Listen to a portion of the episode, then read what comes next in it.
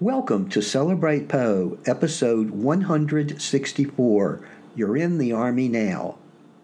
The music for the opening and ending to this podcast episode is from Come Rest in This Bosom, said to be Edgar Allan Poe's favorite song. And if you have any comments or questions, please contact me at celebratepoe@gmail.com. That's CelebratePoe, celebratepoe@gmail.com. Especially if you have any suggestions for areas that you'd like to learn more about.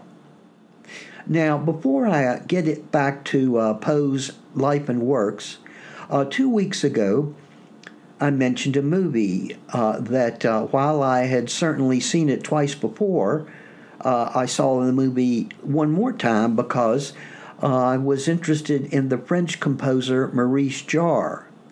Mr. Jarre wrote the music for Ash Wednesday, discussed in that episode 2 weeks ago.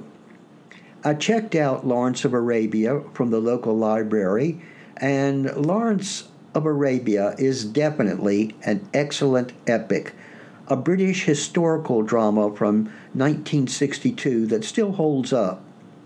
Lawrence of Arabia is a beautiful movie, the kind of grand movie that surrounds you with its visual scope, a movie that would really suffer from being a title on Netflix or Amazon Prime. The movie starts with the lead character of T.E. Lawrence blowing on a match in an English military compound, and the match dissolves into the sun slowly rising over some sand dunes, and then the screen seems to almost pop out at you with a huge, vast scene of sand dunes that look very much like the desktop picture of a desert often used with the Mac. Genuine movie magic. And my hope someday is to do a transition or appropriate effect in video that takes your breath away in a similar way.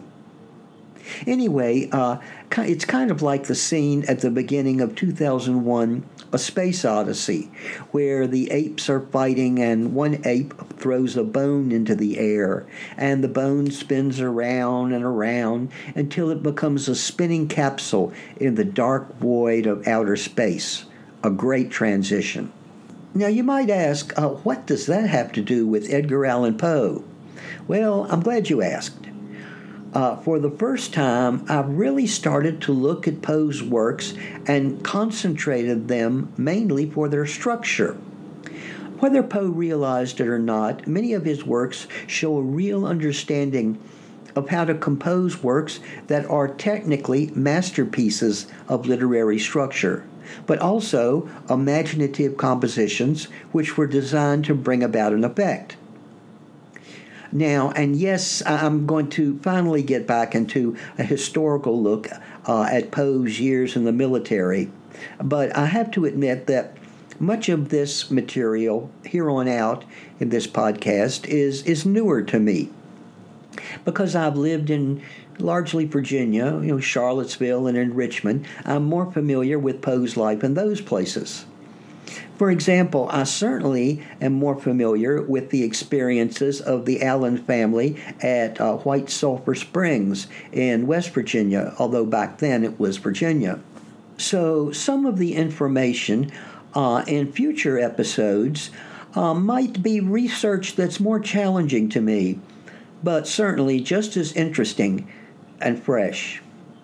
I guess you could say that much of this podcast has gone off on a tangent with The Pale Blue Eye on Netflix, which I personally think, and you probably know this by now, I thought The Pale Blue Eye was a huge disappointment, with the exception of the performance of Harry Melling. So at last, Celebrate Poe is back with Edgar Allan Poe in Richmond. Perhaps historically, this was a time that Poe began to seriously realize that there were definite doubts regarding him becoming John Allen's heir.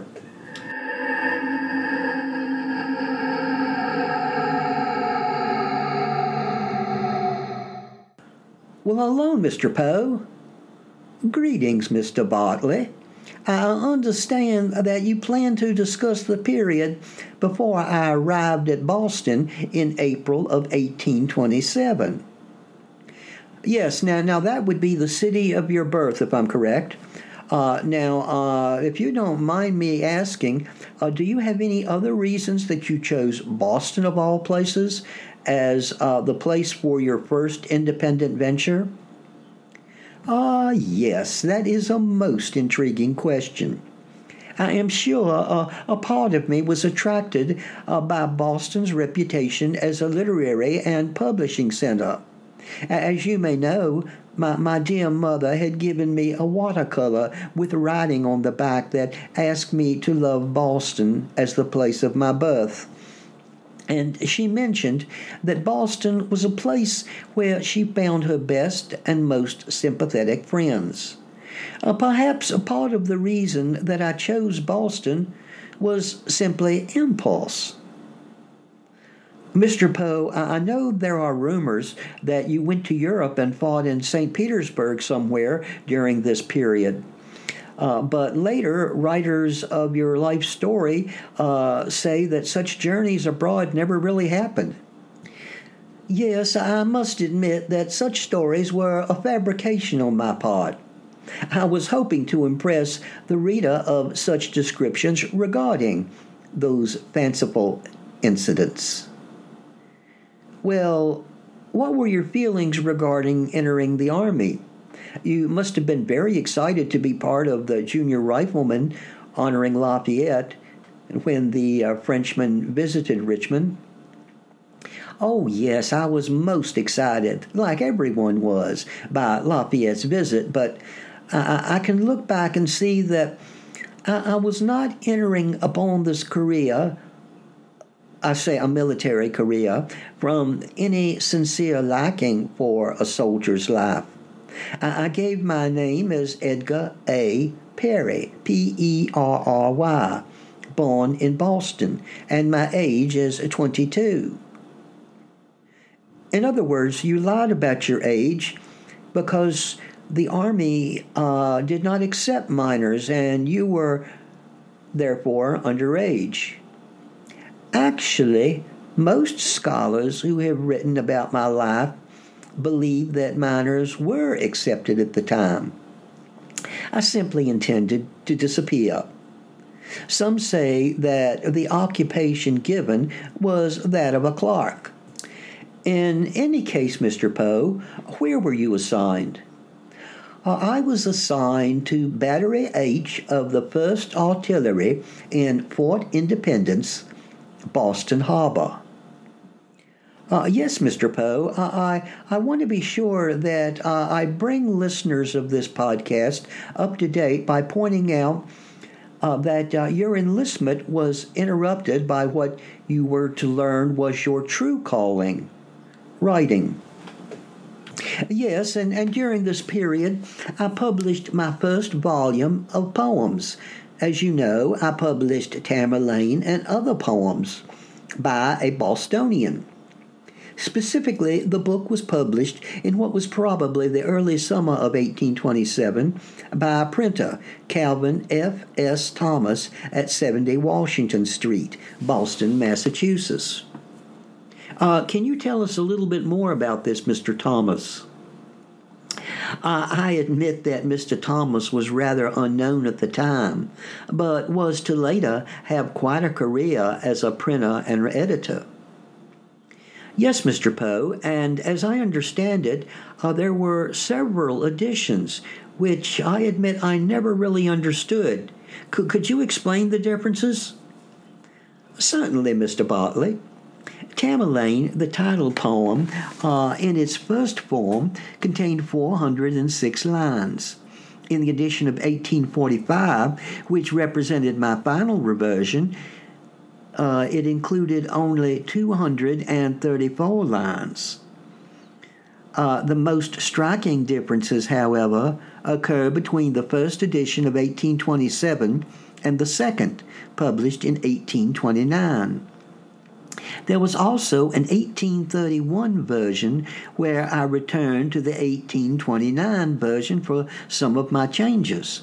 Now, does that clarify the situation? Mr. Poe, that is about as clear as mud. Thank you, Mr. Bartley, I guess. Mr. Poe, and I know you really enjoy talking about writing. I've always enjoyed reading Tamerlane and other poems from the first time I saw them. I know it doesn't have the maturity that, say, The Raven or Annabel Lee shows, but it does represent your ideas of the poetic principles and your concept of independence. Mr. Bartley, that is most kind of you to say, but could you be a little bit more specific? Certainly, Mr. Poe. With the Holy Friar in Tamerlane, you show that hope is not a gift which one soul can simply give to another. That is a most interesting observation, Mr. Bartley.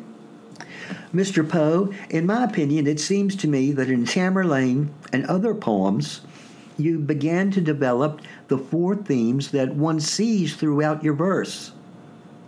And to which themes are you referring? Pride, love, beauty, and death. To any student of my life, they would be natural selections. You see, I was a worshiper of beauty, and my capacity for love was unusual, some might say, but very, very deep. Yes, far deeper than most of the expressions of love we hear in the media today. I must admit my pride was intense, and my preoccupation with death was well, shall we say, constant. Yes, that's an understatement. I believe that earlier episodes of Celebrate Poe have pointed out that it is doubtful that I received the idea and description of my Tamerlane from Marlowe's Tamerlane, from Rowe's Tamerlane, Monk Lewis's drama, or the Hippodrome version of the play. By the way, if any of this seems new or unclear to any of you listening to this podcast episode, why not refer back to earlier episodes about Tamerlane? Yes, and one might say that in Tamerlane and other poems, I displayed some of the literary traits which distinguished me from the majority of metrical artists. For example, in Visit of the Dead, there is a powerful conception of the soul, lonely so far as earthly ties are concerned, but not lonely in the larger reality of death. The spirits of the dead who stood in life before thee are again in death around thee, and their will shall then o'ershadow thee. Be still. Yes, Mr. Poe, we can look back now and see how Tamerlane and other poems was a harbinger of greater things to come. But what do you say about the impression or non-impression of Tamerlane at the time when it was first published? Oh, as you may know, or at least I hope you know, Tamerlane and other poems made practically no impression upon the critical or popular reader. None? Basically none. It was noticed by two magazines, but without that all-important critical comment. Tamerlane and other poems was listed in a 3-volume anthology, Specimens of American Poetry, edited by Samuel Kettle and published in 1829. That it was listed at all was probably due to the fact that the publisher, S.G. Goodrich, was also a Bostonian. This S.G. Goodrich felt it was important to call attention to native poets, but an examination of the selections shows no poetry of the type that I had written. The poetry that was included was mainly of the reflective or narrative varieties, poetry that was very different from mine. Yes, Mr. Poe, I know that in the introduction to Tamerlane and Other Poems, you say that you wrote the poems when you were 14. Whether or not you were totally accurate in that assessment is not important. Tamerlane and Other Poems is a unique work for someone so relatively young in years. In contrast, I know that Ralph Waldo Emerson, who was your senior by 6 years, did not publish a volume of verse until 1841. John Greenleaf Whittier, who was 2 years older, did not publish a work until 1831. And the great Henry Wadsworth Longfellow, who was born in 1807, did not issue Voices of the Night, his first complete volume, until 1839. Mr. Bartley, those are very astute observations. Thank you, Mr. Poe, for helping to get us back on track. Discussing your military experiences and some of the masterpieces of your early writing career, a writing career that was to grow and mature. Thank you, Mr. Bartley. Well, Mr. Poe, before you leave, would you favor us with one of your briefer works from Tamerlane and Other Poems? Certainly. Would you favor us with A Visit of the Dead? Ah, Mr. Bartley, an excellent choice. Visit of the Dead. Thy soul shall find itself alone mid dark thoughts of the grey tombstone, not one of all the crowd to pry into thine hour of secrecy. Be silent in that solitude which is not loneliness. For then the spirits of the dead who stood in life before thee are again in death around thee, and their will shall then o'ershadow thee. Be still.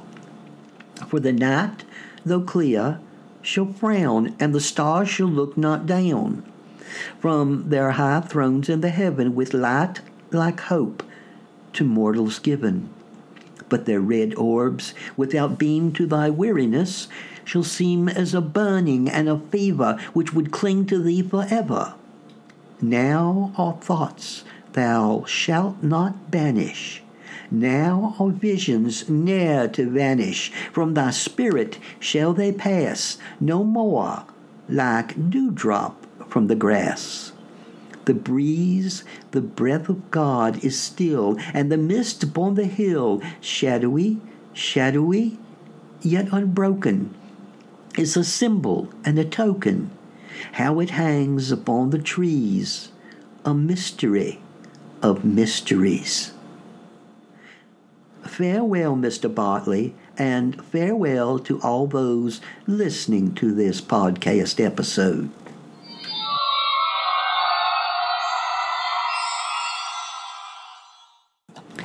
Goodbye, Mr. Poe. Now, the next episode of Celebrate Poe will be about the next stage of Edgar Allan Poe's military career. A look at his military experiences in South Carolina and how they were reflected in his latter works, especially in The Gold Bug. Sources include Edgar Allan Poe, a critical biography by author Hobson Quinn, The Poelogue, a documentary life of Edgar Allan Poe, and Spirits of the Dead by Edgar Allan Poe. Why not visit my podcast website at CelebratePoe.Buzzsprout.com. Click on the episode you want to learn more about to see its show notes and a transcript. And again, that's CelebratePoe.Buzzsprout.com. Thank you for listening to Celebrate Poe.